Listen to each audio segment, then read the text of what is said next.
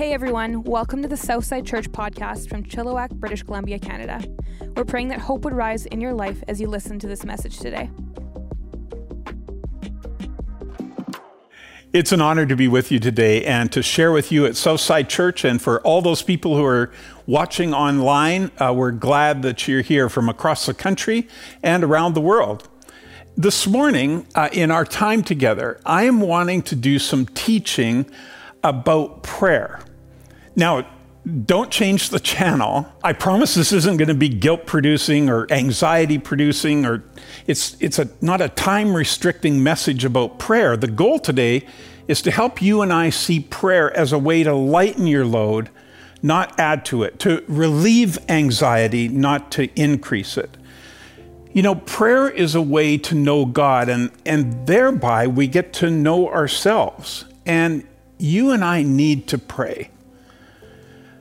Do you find praying difficult? You know, attempting to express your soul's deepest longings to the God of the universe can sometimes leave us a little silent.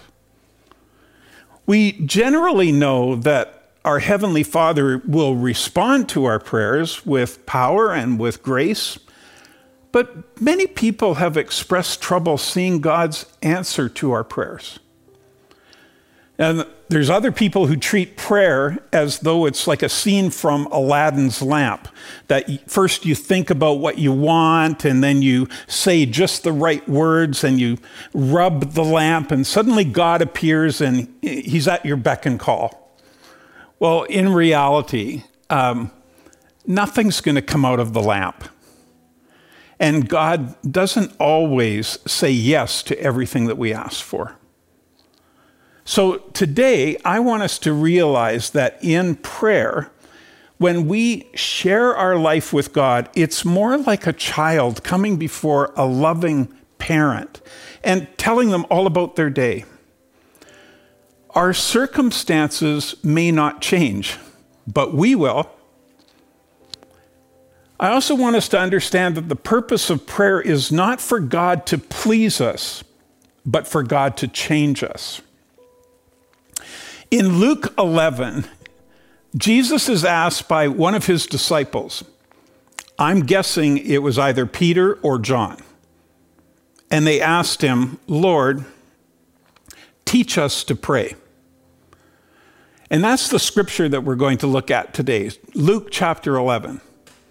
The background is that by this time, the disciples had witnessed the multiplication of food, feeding thousands of people, uh, demons being cast out of people, Jesus calming the storm on the sea, uh, Jesus raising a young man back to life. That, that's just to name a few of the events. And after this busy season of ministry, the disciples are all together with Jesus.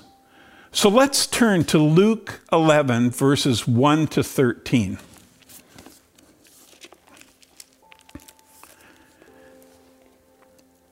Once Jesus was in a certain place praying, and as he finished, one of his disciples came to him and said, Lord, teach us to pray, just as John taught his disciples. And Jesus said, This is how you should pray Father, May your name be kept holy. May your kingdom come soon. Give us each day the food we need and forgive us our sins as we forgive those who sin against us. And don't let us yield to temptation. And then, teaching him more about prayer, he used this story. Suppose you went to a friend's house at midnight wanting to borrow three loaves of bread. You say to him, A friend of mine has just arrived for a visit and I have nothing for him to eat. And suppose he calls out from his bedroom, Don't bother me. The door's locked for the night and my family and I are all in bed. I can't help you. But I tell you this though he won't do it for friendship's sake, if you keep knocking long enough, he will get up and give you whatever you need because of your shameless persistence. And so I tell you, keep on asking, and you'll receive what you ask for. Keep on seeking, and you'll find. Keep on knocking, and the door will be open to you. For everyone who asks receives, everyone who seeks finds, and to everyone who knocks, the door will be open. You fathers, if your children ask for a fish, do you give them a snake instead? Or if they ask you for an egg, do you give them a scorpion? Of course not. So if you sinful people know how to give good gifts to your children, how much more will your heavenly Father give the Holy Spirit to those who ask him? This is the word of the Lord. You know, this is the second occurrence of what people call the Lord's Prayer. The other one is in Matthew. And here are the disciples. They finally get some time alone with Jesus to be taught, and they ask him to teach them to pray. Now, I'm a very visual person. When I read scripture, I have images in my head of the disciples gathered around the campfire with Jesus and and they're there and then they get this moment to ask him for teaching. And I was thinking if it if I was sitting around that campfire, I think I might have said, "Hey Jesus, could you teach me how to cast out the demon?" Or um, how about that multiplying food thing? Could could you teach me that? Or what about this one? Eh, can you teach me how to turn water into wine? but they asked him, Would you teach us to pray? Now, there was something that was absolutely magnetic about watching Jesus pray, and, and it made them want to learn. They had been observing him that every time after a season of ministry, he would go off by himself to a place to pray. And they came and said, Lord, teach us to pray. Note that there was, their request was not to learn how to pray, but to pray. You know, our greatest difficulty is not mastering some specific technique or learning all the right words that you're supposed to say in a prayer. It's not about our approach in prayer. Our greatest need is actually to pray and to pray more often. In a previous passage, when Jesus was teaching this same prayer, uh, back in Matthew 6, uh, verses 9 to 13, the fact that it appears twice in the Bible, I, I just want to make note that whenever you see repetition in Scripture, it means it's important. And we're supposed to take note of that and, and just pay attention to it. Uh, in my Bible, whenever I see things repeated, I actually highlight that because it's giving us a message. This is really important for us to see. I also think it's interesting that it, that Jesus did it's not recorded exactly the same way in both Matthew and Luke. It has the same premise in both in both gospels. But uh, I think that that goes to show us that this was not meant to be some precise ritual or a formula for prayer. So how does Jesus respond? He, he actually responds to the disciples by giving them an outline, by giving you and I an outline of what we are to ask for when we come before God in prayer. So let me give you these uh, and just make note of how Jesus is instructing us about our prayer life. The first thing that he says to us is that we should pray that God's reputation is revealed as holy in our lives. That's in uh, Luke 11, verse 2. Jesus said, Father, may your name be kept holy. Well, how is his name kept holy? His name is kept holy by you and I responding in our lives in a way that makes other people look and recognize God in our lives. We want to have God have the reputation in our very lives that He is holy. So that means how we live out our lives. And we can pray to God about that. We can pray that we want Him to be realized as holy uh, in our own lives. Secondly, also from verse 2, it says, May your kingdom come soon. Uh, this is telling us that we should pray that God's love and justice reign on earth. And right now, at this moment in history, we have got to be on our knees praying that God's reign, His love, and His justice would, would reign on earth. We have people who are being held down who need to be released. We have people who many have felt unloved most of their lives, and they need to be loved. And we can come before God and we can pray that His love and justice will reign on the earth. And that also means that it starts with you and I, because we can be His hands and His feet and His mouth, speaking to those around us and speaking to this city.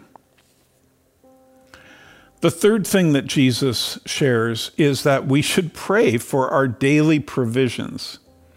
Um, many of you will know a different translation where it says, uh, and it's from the Matthew 6 verse, but it says, Give us this day our daily bread. And here in this translation, it says, Give us each day the food we need. What this is telling us is that God, we can go to God for our day to day needs. It's beyond food. I think we can go to Him about our need for connection with people, our relationships in our lives.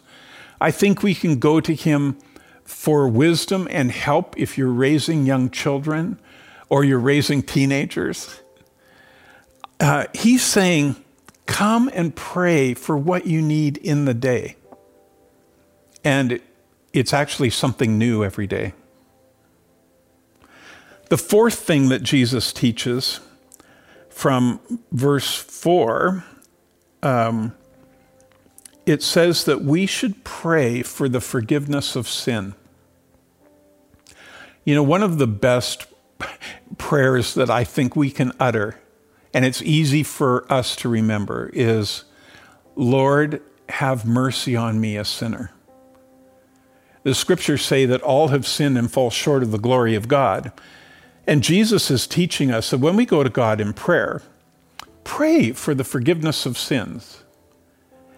And we can also pray for those who sin against us. So don't avoid that part of our lives. You know that God loves you even on your worst day, and He cares about you. And he, he's, he can handle it if you share with Him the sins in your life or your need to forgive others for their sins. The fifth thing that Jesus teaches the disciples is that we should pray for God to protect us from temptation and also from evil. In verse 4, it reads, And don't let us yield to temptation. What's your temptation? You know, every one of us at the church, everyone watching, we have some temptation that the evil one knows about. And if he wants to get to you, if he wants to slow your progress in growing closer to God, suddenly that temptation for you will drop right in front of you. And Jesus is saying, don't pray that you won't yield to the temptation. He's not saying the temptation is going to go away. I think that's part of the fall for us. I think we are going to have to live with this all of our lives. But Jesus is saying we can come before God and we can pray that we won't yield to it, that we will be strong uh, in our living out of our lives. Okay, now we're going to have a bit of a shift of scene because there's something that happens in this text that has had me smiling since the very first time I read it. After Jesus had instructed his disciples and instructed you and I what we can ask for and what we can pray for, Jesus turned their attention by telling them a story about how they should pray. So let me read it again for you. It's from Luke 11, 5 to 9. Then, teaching them more about prayer, he used this story.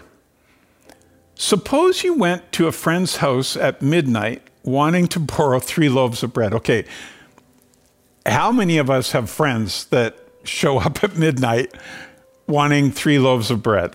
That makes me smile. And then he says, A friend of mine has just arrived. So he's got a friend who also arrived at midnight. And he arrived for a visit, and I have nothing for him to eat. And suppose he calls out from his bedroom, Don't bother me. The door's locked for the night. The kids are asleep. My family are all in bed, and I can't help you. And then Jesus says, But I tell you this, though he won't do it for friendship's sake, if you keep knocking long enough, he will get up and give you whatever you need because of your shameless persistence. Well, this story is difficult for us to understand because Jesus was Jewish. He's in a Jewish culture and he's speaking to Jewish disciples. And so I thought we need to talk to a Jewish person to actually understand what this story is all about. Well, I have a friend. Her name is Susan Perlman. We've been friends for over 25 years. Uh, Susan grew up on the streets of Brooklyn, New York. She's Jewish, and she came to know Jesus as the Messiah through the testimony of Larry Norman. Now, some of you, some of you old rockers out there will recognize that name, but it was Larry who talked to Susan about Jesus being the Messiah. Susan went on and she co founded a ministry called Jews for Jesus. And she's committed her life to loving Jewish people and telling them about Jesus. And I've learned so much from this woman uh, concerning verses just like this one. So, what we're going to do this morning is just let me go to my office and we're going to get Susan on a video conference and we're going to ask her about this text. Oh, Carson, thanks for the call. What's going on? Hey, Susan, I'm here with the good people at Southside Church up in Chilliwack, and I'm preaching from Luke chapter 11. We're talking about prayer this morning, mm-hmm. and I've just been talking about, you know, the section that we know of as the Lord's Prayer.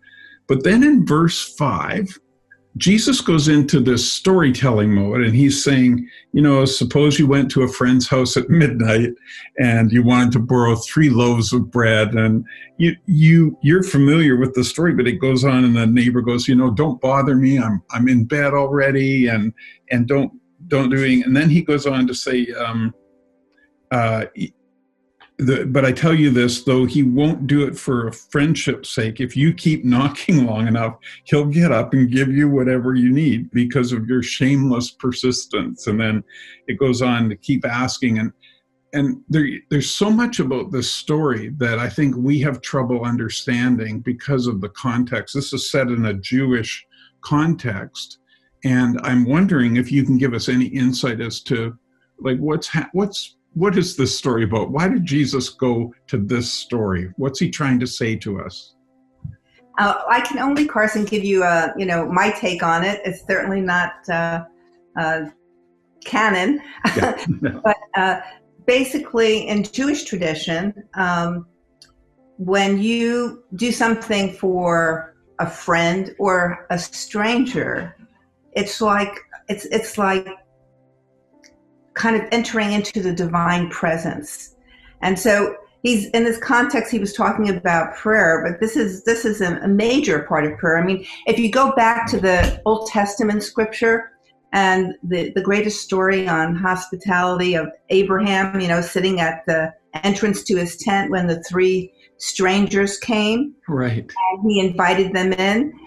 if you look at the beginning of that passage, it said um, basically as Abraham was talking to God, you know, he, he looked up and he saw these three strangers.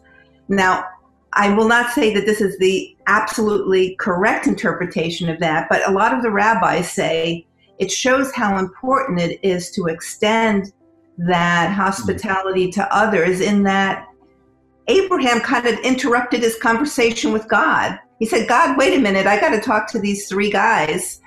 Know, they've come and they need to be welcomed into my home. And God didn't seem to mind that. Hmm. You know, and uh, and in a sense, um, you know, he was continuing to talk to God because he didn't know it at the very beginning of that conversation, but that he was entertaining. So um, there's so there's this elevated view of hospitality that exists in the culture and and Jesus is to the point where your neighbor could knock on your door at midnight. Absolutely. Absolutely. And and you know, it runs all the way through the Old Testament into the New Testament and of course Jesus himself uh, was the the ultimate extender of hospitality to um, to the person who was in need or at an inopportune time needed something. Yeah. Um, you know, for those of us who are Jews, it means a whole lot in terms of our own uh, journey and legacy because we remember we were aliens, we were strangers, and uh, God came to us. So how how much more should we do this for others? Right. Uh, what, what about he's asking for bread? like three he wants three loaves of bread well bread is the uh, you know the absolute essence of what one thinks of in hospitality and that's that's you know managing to to feed um, and feed somewhat extravagantly mm. um, those that are uh, coming to you and uh, and you know it's not just a Jewish value to to feed a guest. Right. Though I have to say, growing up, you know, if we would have people come, we would make sure that there wasn't one loaf of bread, there were many. There wasn't just enough food, there was a plentiful amount so that no one had to, to feel uncomfortable about taking seconds because hmm. there would always be something left on the plate. Yeah. So, as you read this passage, what's the point that Jesus is trying to teach out of this story? I think that we have to be um, uh, ready uh, in and out of season. You know, when when he does say things like "pray without ceasing," um, he's talking about us being available uh, at all times um, to hearing His voice, to knowing that He is there for us. Yeah. Um, mm. and that he he's not he's not going to say I'm I'm too tired or I've had too busy a day, Carson. I don't have time for you. Yeah. We have to have time for one another because God never stops having time to hear from us. And what about the part about the, you know, he um, Jesus says. Uh, uh, whatever you need because of your shameless persistence so I picture the neighbor, you know, knocking on the door. And um, what is that about our prayer life? What are we supposed to take about from that in our prayer life? That's a good question. I mean, I think that we have got to be like not just vigilant, we've got to be vigorous in our prayer life. Yeah. We have to continue to strive because um, there are times when um, you know we're going to want we're going to want to just let go or let up on things and god doesn't want us to do that he wants mm. us to be there all the time oh oh that's a great word hey listen thank you friend for taking my call and adding to our service here at Southside. and um, i hope if our borders ever open up i hope there's a time you can come up and meet these people here it's a great church i'd love you to meet them I'd love to share a meal with them, quite frankly. Oh. Wonderful. Okay. Have a great day, Susan. Bless you. Bye bye. Bye bye. Well, I hope you enjoyed meeting my friend Susan. Um, as I said, I have learned so much from her, and uh, she's a dear friend, and and it would be great if she can come up and have a meal with us sometime. Well, as Susan was telling us, you know, in this particular story, it's a lot about Jewish hospitality. And it says in the story that we're to come uh, audaciously, we're to come shamelessly, we're to come boldly and ask for what we need. And if you're a follower of Jesus, if you're adopted into God's family, eh, you're a child of the king. And he is not going to respond to your prayer in a manner that in any way would harm you. You're a, you're a joint heir of the kingdom. You know, the Bible says in 1 Thessalonians 5 7, it tells us that we are to never stop praying. Never. Other translations, you, you might be familiar with the phrase, pray without ceasing. And Jesus says, never stop praying. Why? Why should we never stop praying? Well, I'm going to give us six very practical reasons why we should never stop praying. The first one is prayer is an antidote to anxiety. And in our culture right now, there's a great deal of anxiety. In fact, this week, I was talking to several Christian counselors, and that's perhaps their number one uh, caseload has to do with people living with anxiety. People living during COVID and wondering what the world's going to be like next. It causes anxiety. We're told in Scripture, uh, Philippians 4 6 and 7 tells us don't worry about anything, but instead pray about everything. Tell God what you need and thank Him for all He's done. And then we will experience God's peace, which exceeds anything we can understand. His peace will guard our hearts and minds as we live in Christ Jesus. So, a practical reason why you pray it helps reduce anxiety. A second reason why we pray is because prayer alleviates weariness. I don't know about you, but I'm getting a little weary of this whole COVID thing.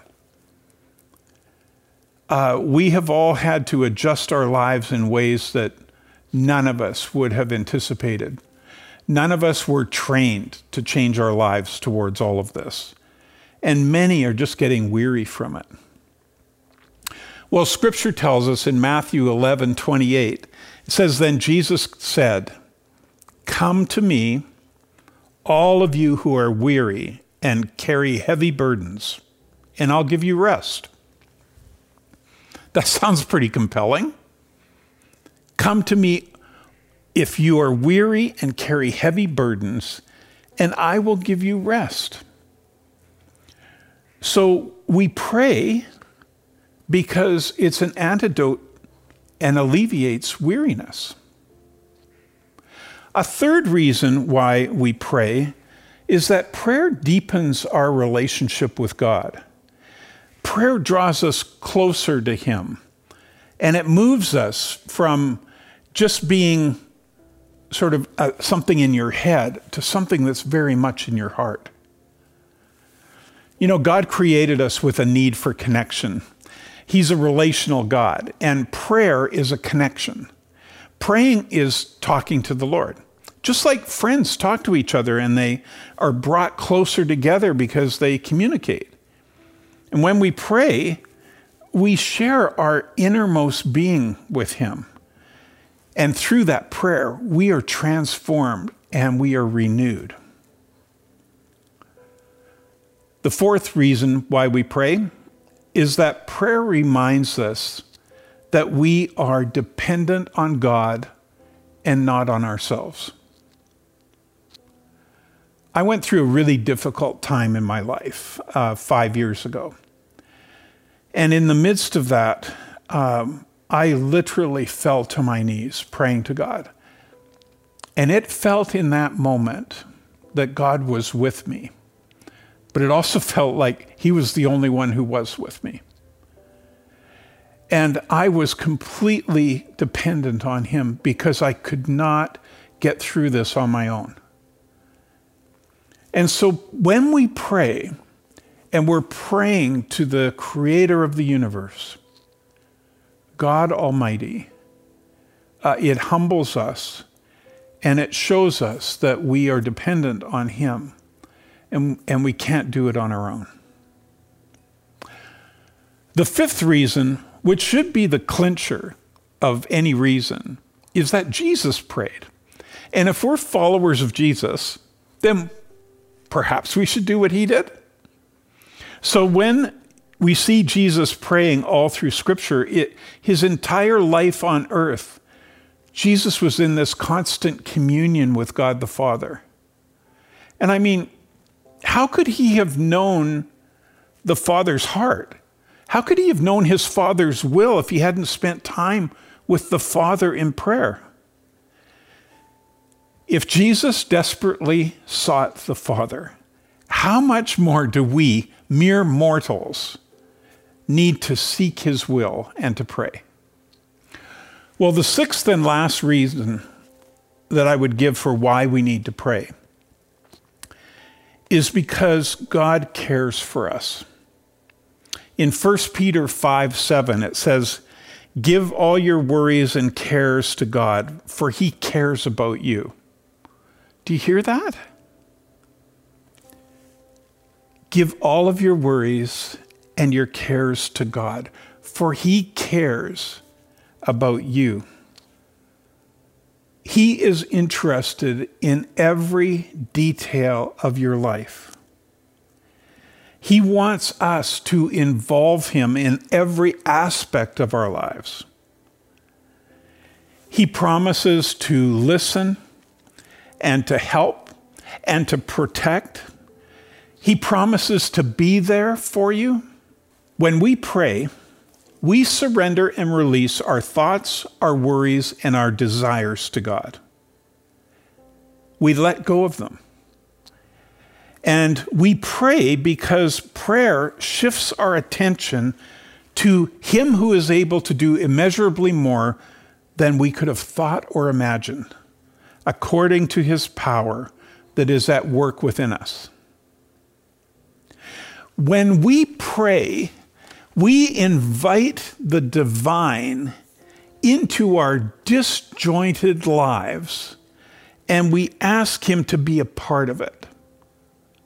Our lives can be crazy, chaotic, they can be troubled and hard, but in prayer, Jesus is able to bring that all together. Jesus is the crucible. He brings it all together. He, he melts it together. Lord, have mercy on me, a sinner. You know, when our, our disjointedness comes together and gets put into the furnace of prayer, miracles happen. I want to tell you a story, uh, my crucible story. This followed the death of my wife, Brenda. That's what happened five years ago. Uh, we had been together for 40 years, and I was not in good shape after her death. And I was invited to get away and to stay with friends in Northern Ireland. To be honest, I was kind of running away. But while I was at their home, I was doing dishes for them uh, because they had friends over. And while I was there doing the dishes, uh, a man came into the kitchen, and his name was Keith. And he said to me, Carson, We've just heard what you've been through, and I can't believe you're still standing. And he says, we, We've prayed for you. And he was, he, he was very compassionate. I felt his compassion. And so uh, he and I talked for a little bit, and he told me that he had a friend that he wanted me to meet before I left Ireland. And so uh, the next day, I went to a coffee shop and I met this stranger at the time, and his name was Ross. And we, we talked about St. Patrick. We both have a lot of interest in Patrick, and he's actually an artist who had been commissioned to do a statue of St. Patrick uh, in Ireland. We also talked about uh, the C.S. Lewis statue that's outside the Belfast Library. And we were having a great time chatting about all of this. And two hours into our conversation, he said, Carson, are you married? And I said, Oh, Ross, that's going to have to wait for another conversation. And he said to me, Well, you're wearing a Celtic or an Irish wedding band, but it's on your wrong hand. It's this. And my head kind of dropped, and I said, uh, Ross, my wife gave that to me, and I said, um, she died. And he responded just going, Oh, this is, this is tragic. And I said to him, Well, actually, Ross, my life is more tragic than that. And he said, How can that be? And I told him that I had met someone else. God had brought another woman uh, into my life. And 26 days before we were to be married, um, she also died of cancer. And Ross, who was a stranger two hours earlier, dropped his head to the table and he w- was weeping for me. And I was trying to help him recover a little bit. So I said to him, Yes, I said, I've, I've been through a crucible.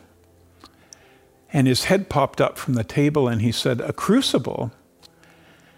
And I said, Yes, it's, um, it's like going through a life altering event and, and you come out different on the other side.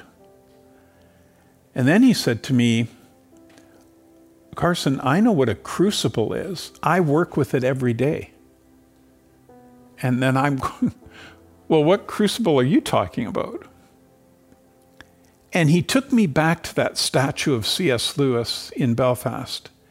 And he told me, I did that statue.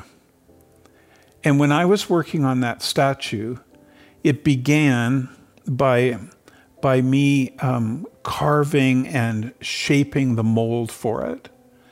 And then I went and bought bronze in brick, brick form and I placed the bronze brick into the crucible, and it melted the bronze to the point where I could take a ladle and then pour it into the mold that I have. And I was listening with interest just out of how do they do that? and then he said to me some words that actually just gave life to me. And he said, Carson, I think I know what God's doing in your life. And I said, What? What? and he said, God's making you fluid again. And he's going to pour you out in a whole new way. Now, those words, when he said that to me, my heart was warmed within me. Like the scriptures say, when the, the, on the Emmaus Road, the disciples are talking to Jesus and they don't know. And they said, When he spoke to us, did, did, were not our hearts warmed within us? That's what it was like for me. Well, right after that had happened, I noticed out of my peripheral vision somebody walking towards our table. Now, I should tell you, while we sat there in this coffee shop, about six times we were interrupted by people just introducing themselves and saying hello to my new friend Ross, because he's very well known. And I thought that it was another person coming to speak to Ross, so I pulled my phone out to see what time I was to be back at my friend's house. And I'm looking at my phone and not paying attention, actually. And Ross says, Carson, uh, th- this woman is here to see you. And I turned and I looked up at her, and she was an older uh, woman, and she was trembling. Her, her hands were trembling and she was holding a book in her hands. And I said, Hello, you know, hello. And she said, I've never done this before. And I said, What? What? what, are, what have you never done before? And she said, I heard God tell me that I was to give you this book. And so I said to her, God told you to give this book to me. And she said, Yes. So I took the book from her, and in front of her, I took out my pen and I wrote in the front of this book. Uh, this book was given to me by a total stranger at the Cinnamon Cafe in Coleraine, Northern Ireland, on such and such a date. I wonder what it has to do with my journey. And I promised this woman that I would read the book on my flight home. And I did. And it was a significant part of God's word for me. It was written by a young pastor in Ireland who was crying out to us to go deeper in our relationship with God. And as I was reading through the pages, I was sensing God calling me to go deeper. Well, let me just back this story up. This all started through a group of people praying at my friend Susie's home, Susie and Tim. Then Keith comes to speak to me to say that they were praying for me and asked me to meet his friend. We meet at a cafe where he gives an incredible word to me. And then we have a total stranger who comes and finishes it by giving me this book and letting me know that God's calling out to me to go deeper with him. You see, that's an example of what I'm talking about when I say that God can take all of this disjointedness and bring it together in such a way that He shows us that He loves us, cares for us. He wants us to be fluid. He wants to pour out our lives for others around us and in new ways. Prayer is the greatest and most important conversation of our day. And we shouldn't go a day without having time when we're talking to God.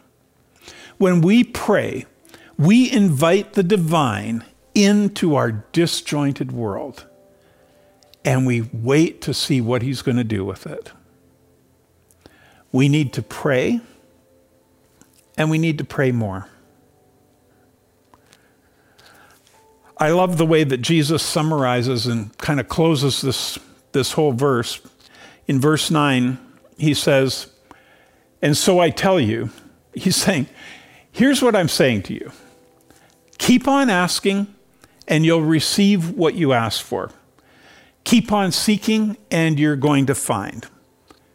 Keep on knocking, and you know what? That door will be open to you. So, Lord, teach us to pray. Let's commit with one another to set aside some time to connect with God through prayer. Let's try to do it every day. It can be short, but just start to get into the discipline of coming before God alone and speaking to Him.